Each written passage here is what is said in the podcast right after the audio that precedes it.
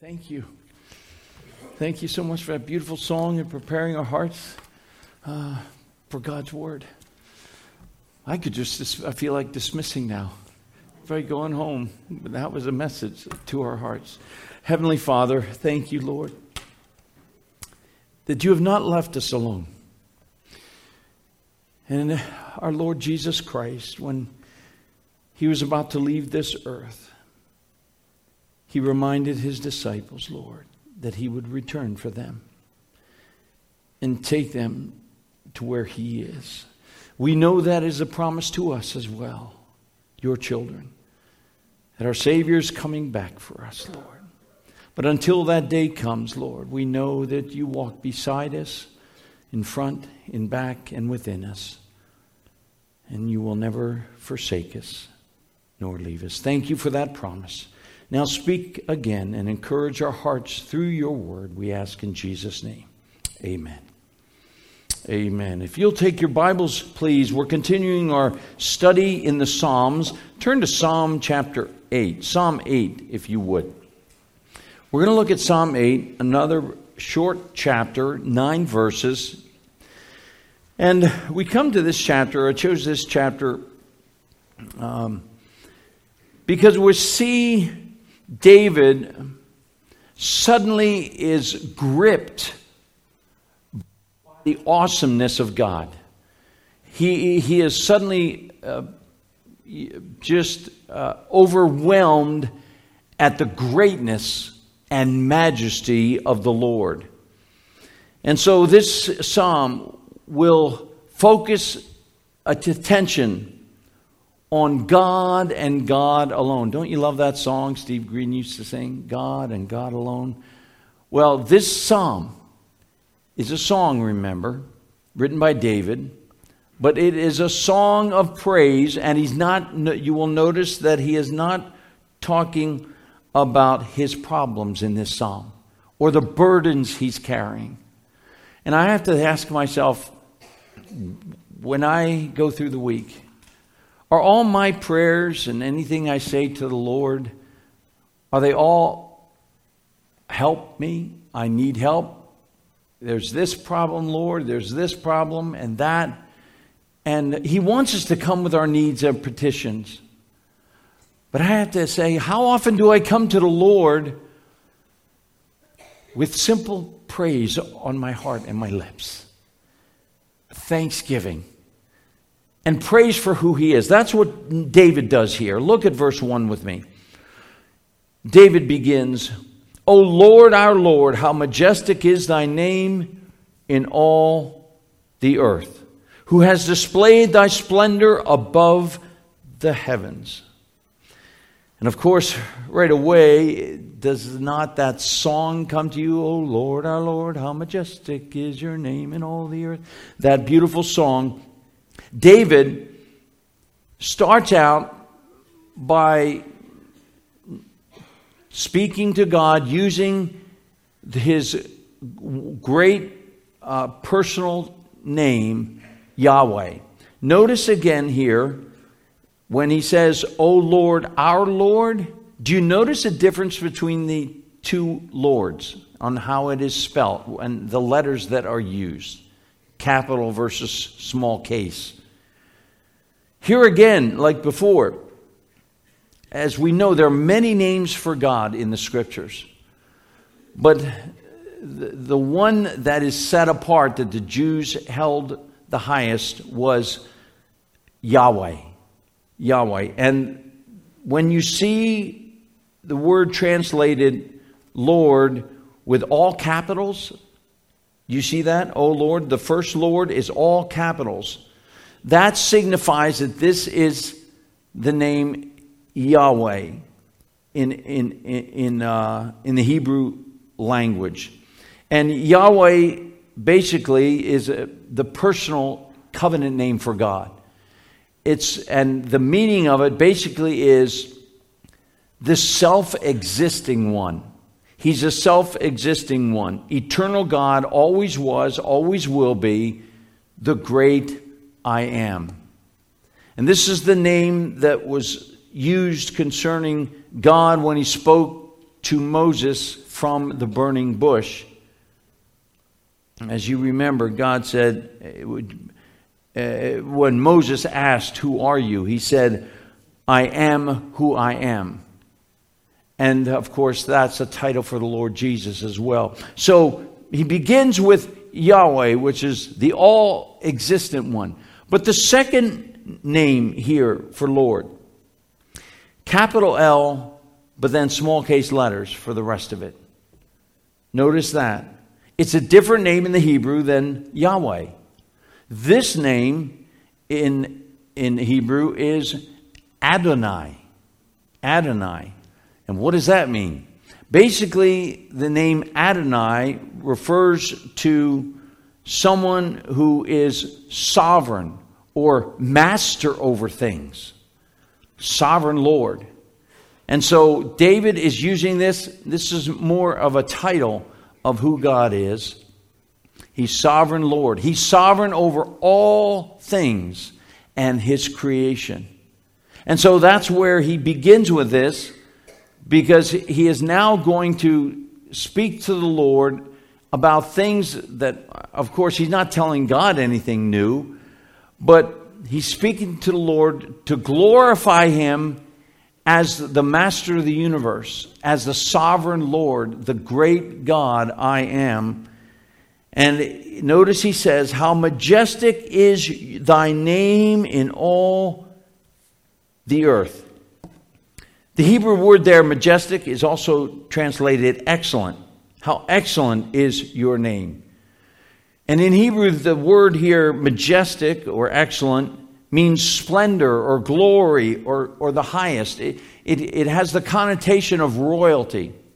We've seen a lot uh, of uh, you know news over um, the airwaves lately about uh, royalty and, and the death of, of Queen Elizabeth. But here, here David uses this word speaking of God's name, and he says, How majestic, how high, how glorious is your name. He's above all else. His name is above all else. Israel celebrated their deliverance as they left Egypt. And once they were delivered from Egypt in Exodus 15 11, they sung this Who is like you among the gods, O Lord? Who is like you? Majestic in holiness, awesome in praises, working wonders. And David was struck with the majesty of God. And my prayer is that as, as I go into this week, my prayer for myself and for all of you is that we would go into this week and just focus on the majesty of His name, who God is, how great He is, and the great things He has done. And now David is going to go into the greatness, how God has displayed His greatness and His glory through His creation here. You know, uh, we, we glorify the Lord, we call him majestic, and he is the creator of all things. But we must understand that, that God has spoken through his creation to mankind. Did you know that when you go outside and you look around the world or you look up and see the stars and everything, God is speaking? Turn with me to Romans chapter 1.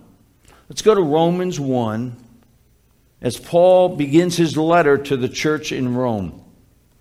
Beginning of verse 18. as Paul is going to be speaking about the sinful world, the heart, the sinful heart of man. You know, you, you have, the, have those so called atheists over the centuries? I don't believe in God. Well, there is no such thing, I believe, as an atheist. They say they're one, but they really aren't. And this tells us why. Look at verse 18. For the wrath of God is revealed from heaven against all ungodliness and unrighteousness of men who what? Suppress the truth in unrighteousness. To suppress truth, that means you have to know truth, know the truth, to suppress it. Because, verse 19, that which is known about God is evident within them. God put the, uh, in the, the heart of man the knowledge that he exists. Notice verse 18 there.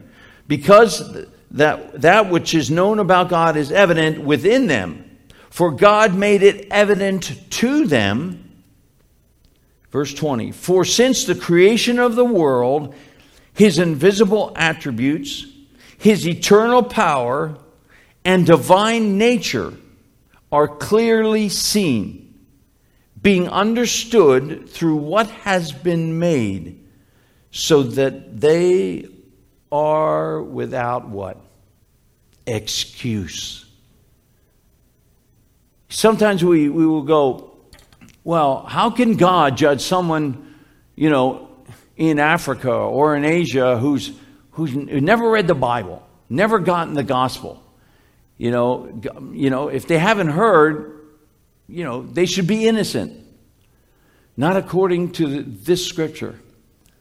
Because every, every human being has the knowledge that there is a God.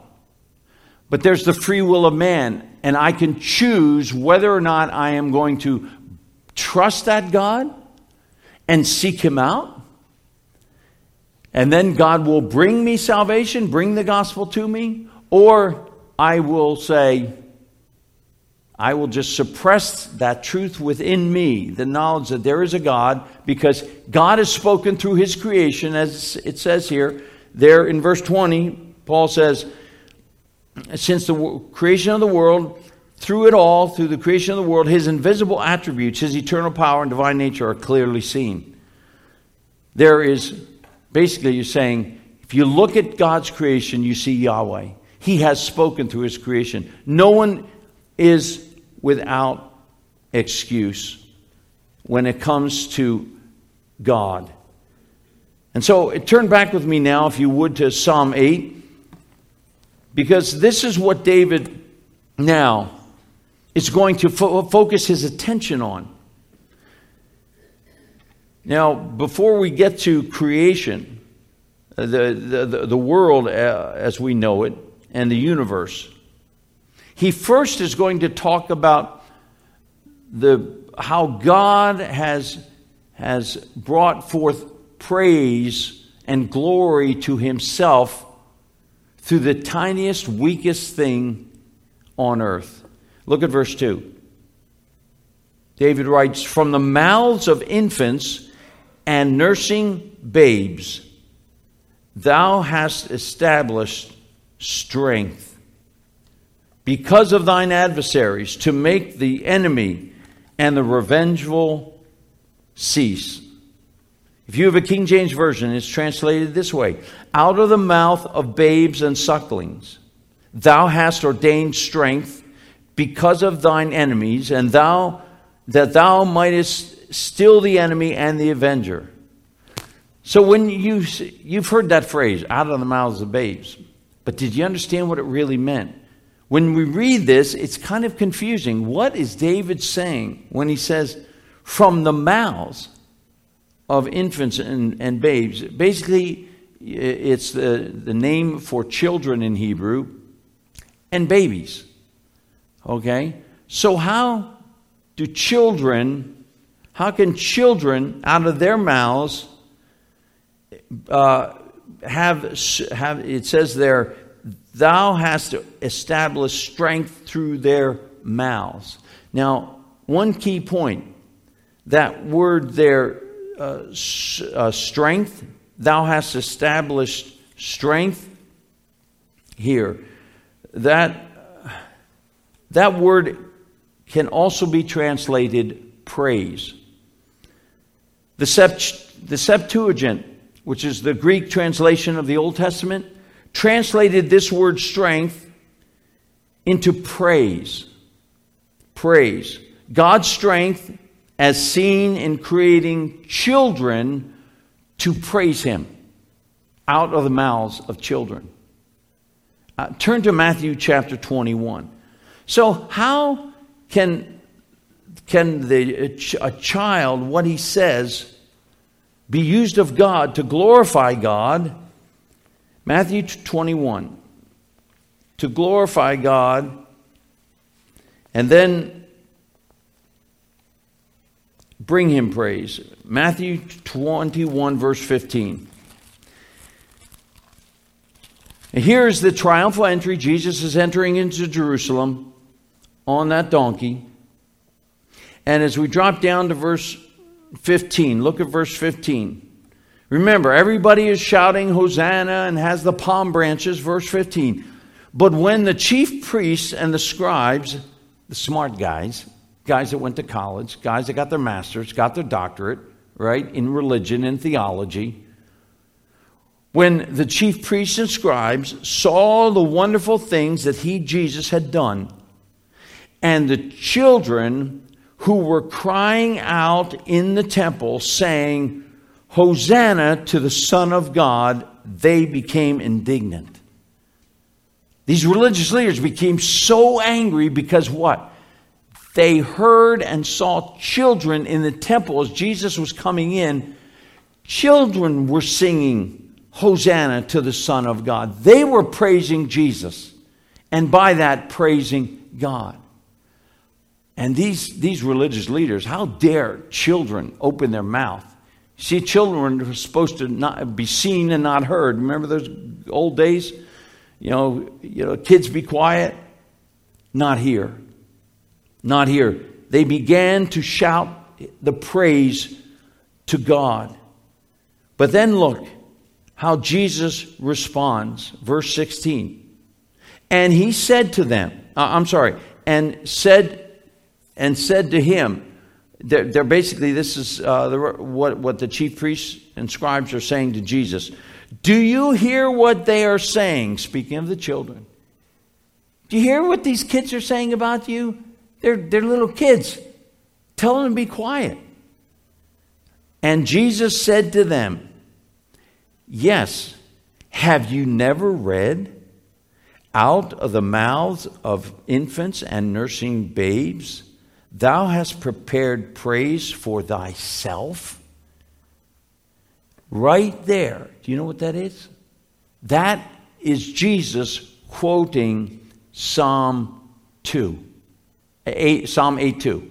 That is the quote that we just were looking at in Psalm 8 verse 2. Jesus brings it up, and it's a fulfillment of that prophecy that God is going to use children to bring praise to his name as they brought praise to the Lord Jesus Christ. Isn't that incredible? So we see here that Jesus pulls that out of that out of David's psalm and says, "Don't you realize that they were supposed to do this? That God created children to do this?" When was the last time you heard children praise the Lord.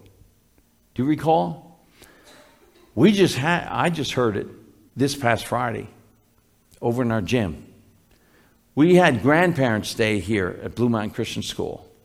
And some of you were here as grandparents. Some filled in because kids didn't have their grandparents uh, here that could, could be here. So they filled in and, and were pretend grandparents, took them in. But that gymnasium was filled with almost 300 people students and, and grandparents. And every grade in the school got up, and what did they do? They sang praises to the Lord. From the youngest, the, the pre K, all the way up, they all got up there and they sang praises to the Lord. And the, and the grand, those who were in attendance, I was, just, just stood in awe and marveled at these children are there standing up and they're glorifying Jesus Christ, God's Son, and glorify, glorifying God by their song, by their praise. And I think that children put us to shame many times. Do they not?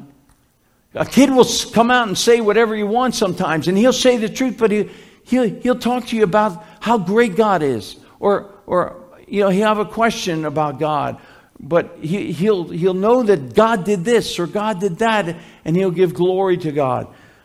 This is what David is doing. This is what David is pointing out. How important the praise of children.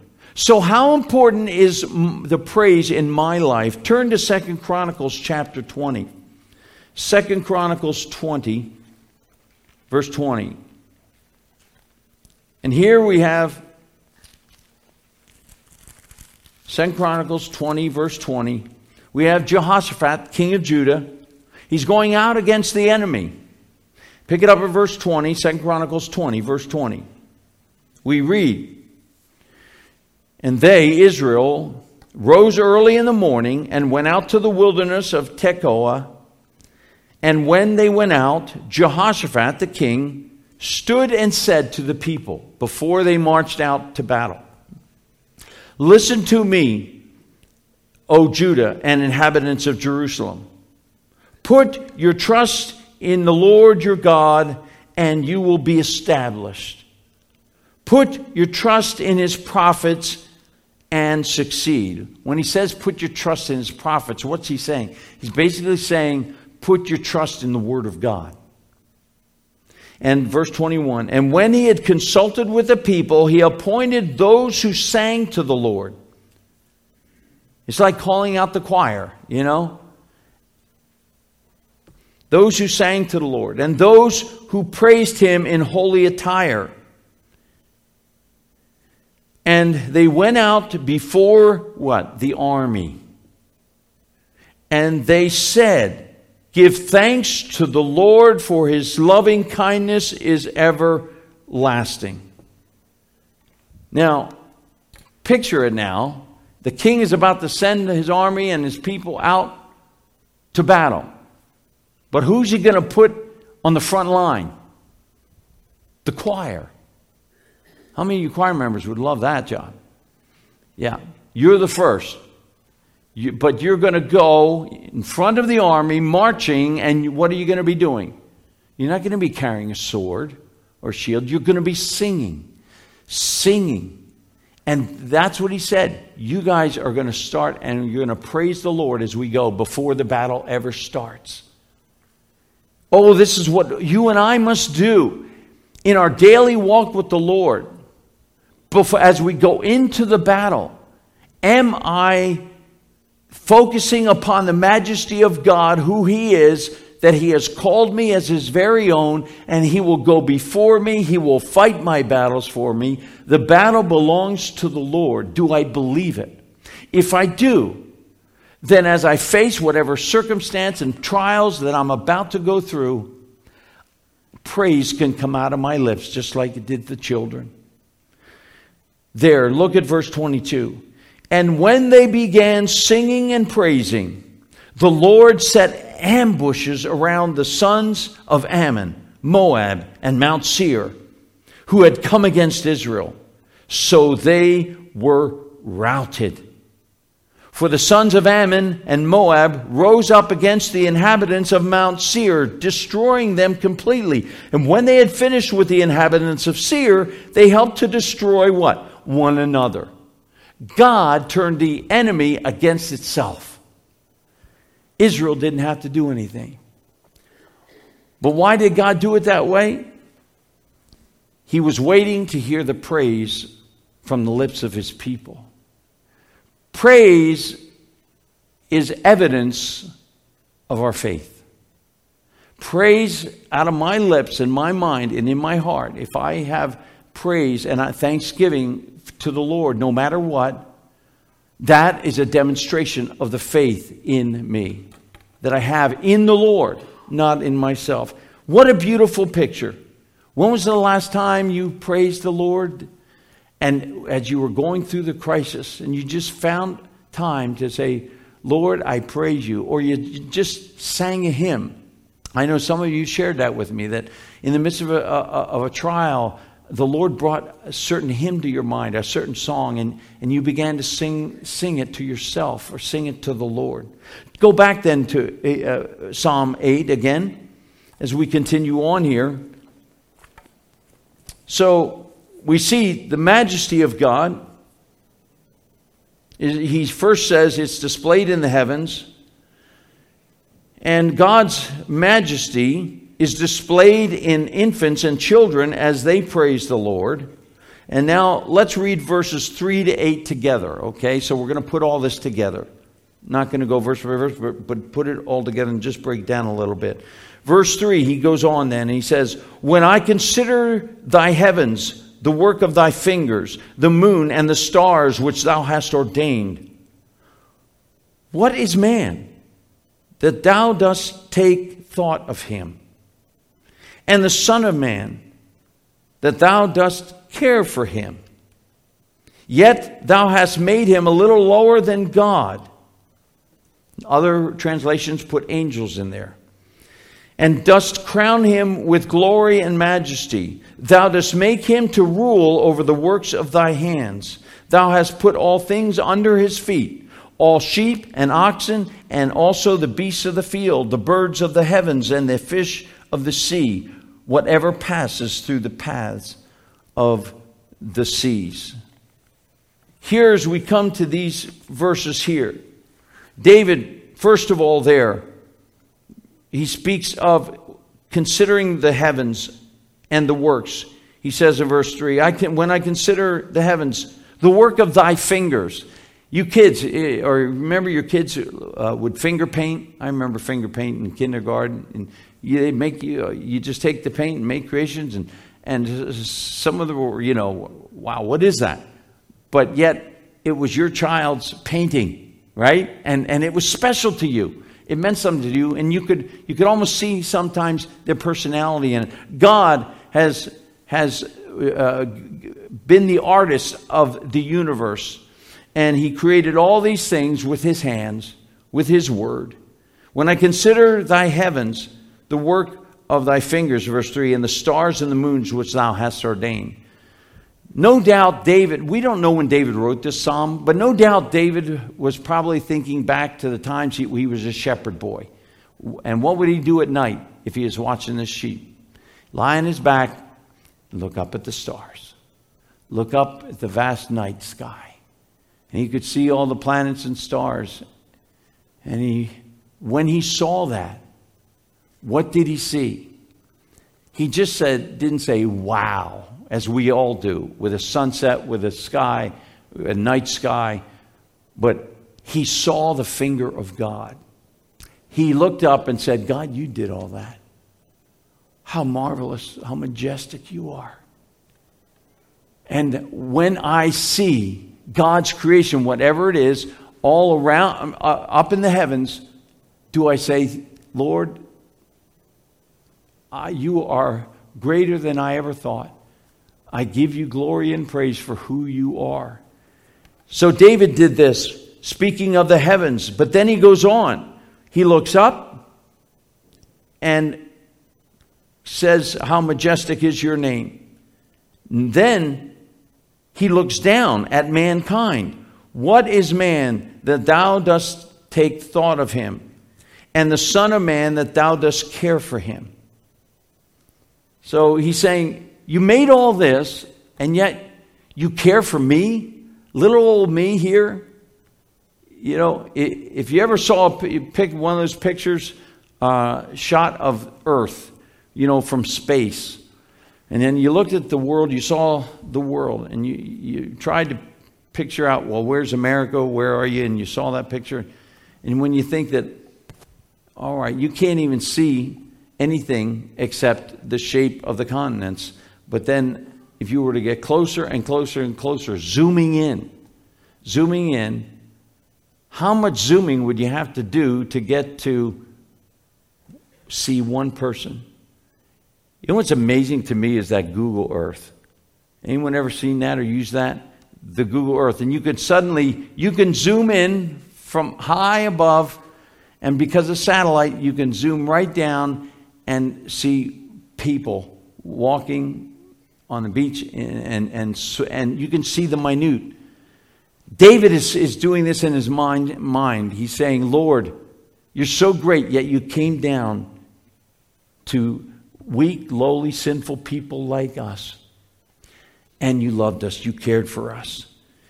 David saw the majesty of God in his creation of mankind. Verse 5 Yet thou hast made him a little lower than God. Now there's a debate. See that name, that, that word God there? Thou hast made him a little lower than God. He's talking about mankind, like Adam, and, and d- describes it as man was made a little lower than. Now, some of the translations use the name God there, capital G. Okay? But there again, uh, there are other scholars who have looked at this word, and it's the word in the in the Greek is Elohim, which is a name for God, but small e, capital beginning, capital. Uh, it's a small e, lowercase Elohim. That word is found in Scripture to refer to human leaders or angels, or angels. That's why some versions have uh, put God in there because Elohim, they think it must be speaking about God, or is it, is it is he speaking about angels here? But I personally uh, um, have, have gone to believe that, that this is most likely talking about angels. Why? Because of that phrase. That phrase there when he says, Thou hast made him what? A little lower than the angels, a little lower than the angels. Or how could you say, if you put God in there, that the name God in there, thou hast made him a little lower than God?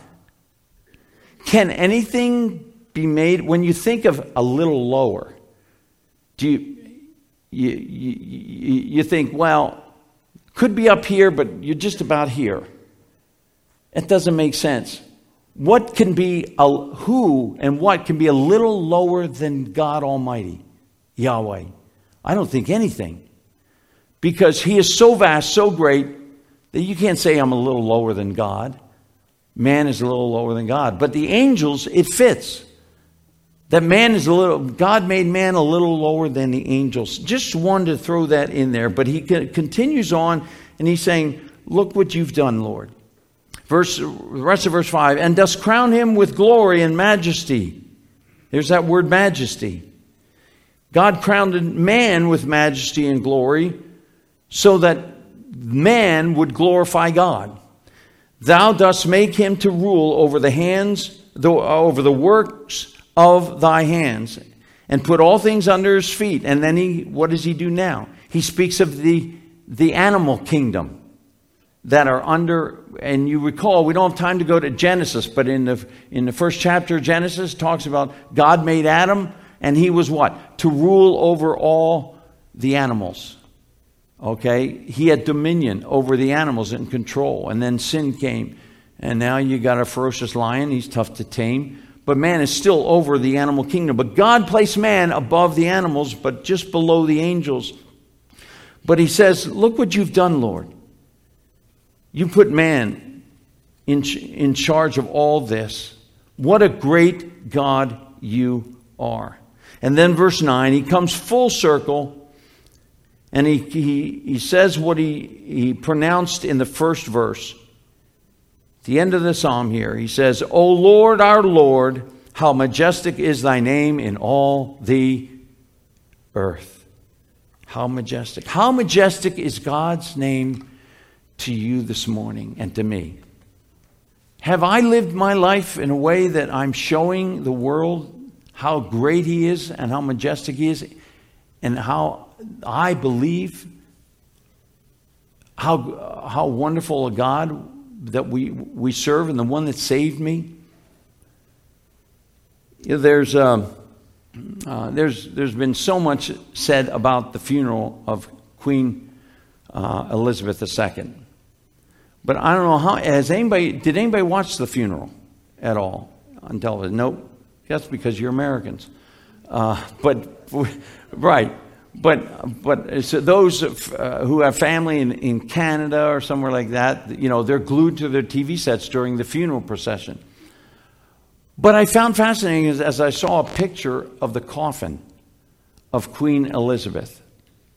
Um, and I, I want to bring that up. Greg has one here in closing. I want to show you this picture.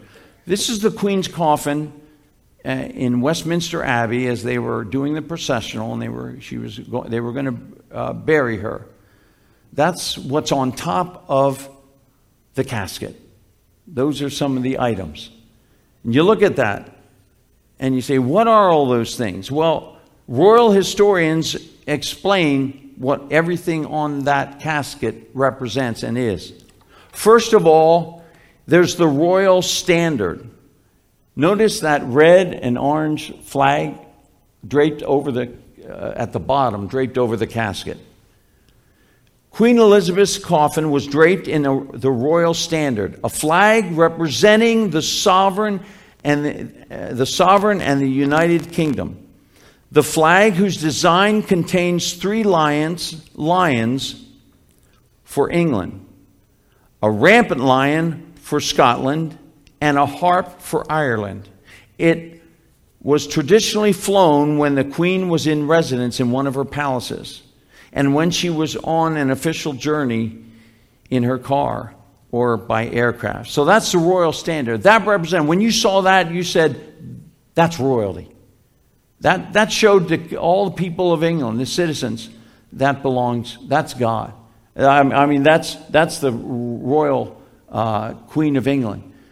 When we think of our Lord Jesus Christ and our God, how majestic He is, our King, there, there it is, it's over here. There it is, the Christian flag. There's our flag. It represents our Lord Jesus Christ, our King. Then what else is on that, that uh, uh, their co- coffin? The imperial state crown. That really stands out, the crown. And it, it, it's the imperial state crown, the crown worn by monarchs as they leave their coronations. It was made for the coronation of Elizabeth's father, King George V, in 1937, according to the historical royal palaces. It replaced one worn by Queen Victoria, who reigned from 1837 to 1901. But the crown was made up of gold, holds 2,800 diamonds, 17 sapphires, 11 emeralds, 269 pearls, and 4 rubies.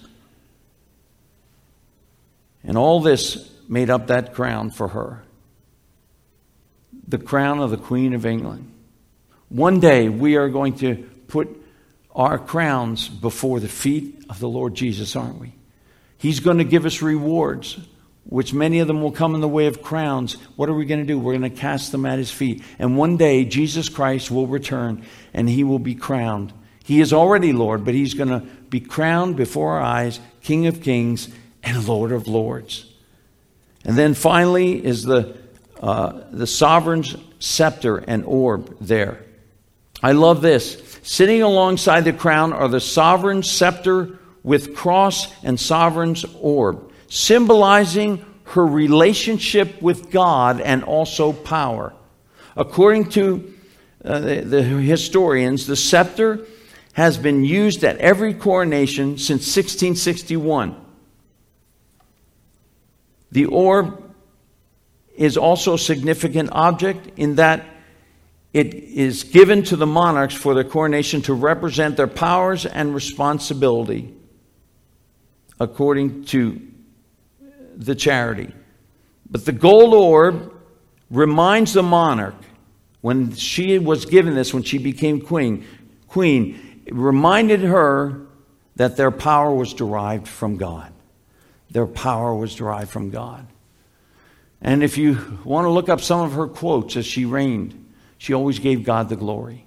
God gave God the, the, the, the praise as, uh, as, a, as a Christian monarch.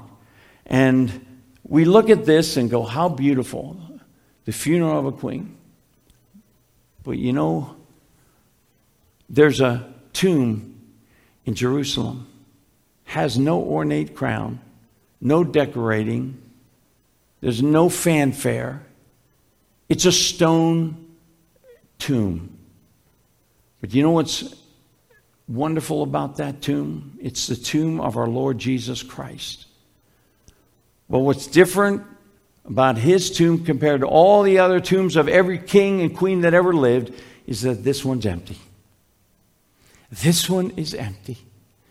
And he is alive and he is sitting at the right hand of God the Father, King of kings, Lord of lords, and he's coming again and he's going to reign on this earth and we are going to reign with him. He's going to snatch us away first, then we will come and reign uh, as he creates a new heaven and a new earth.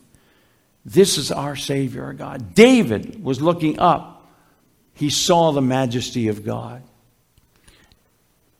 As we close here, would you say, Lord, I want to get a fresh vision of your wonder, your glory, and who you are?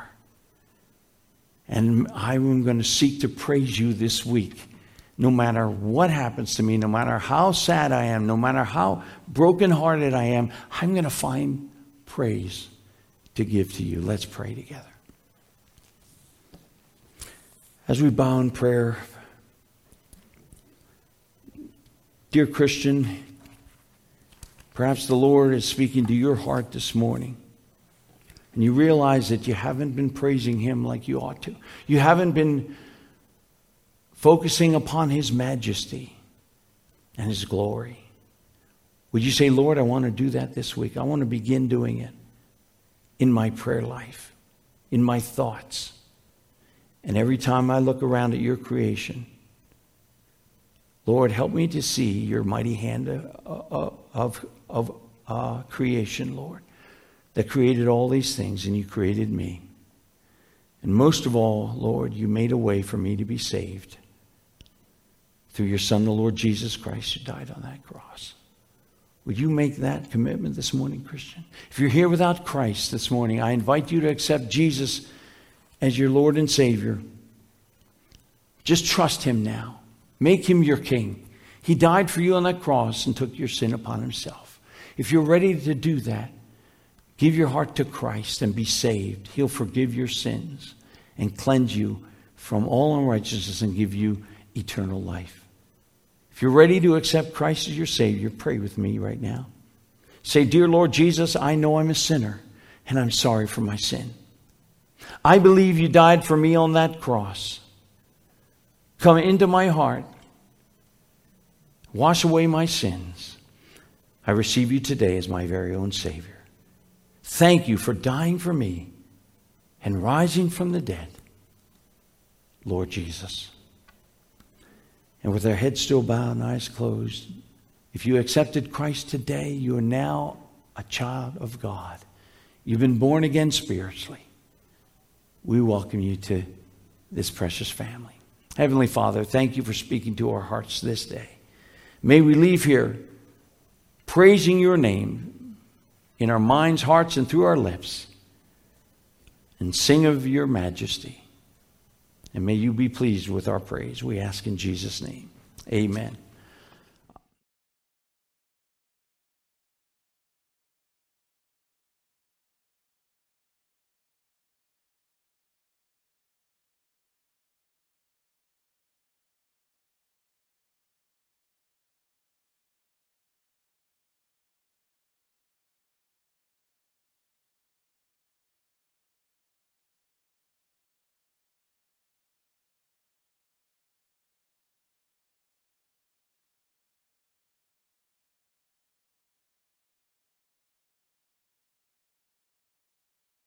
I'll let uh, Dale lead us.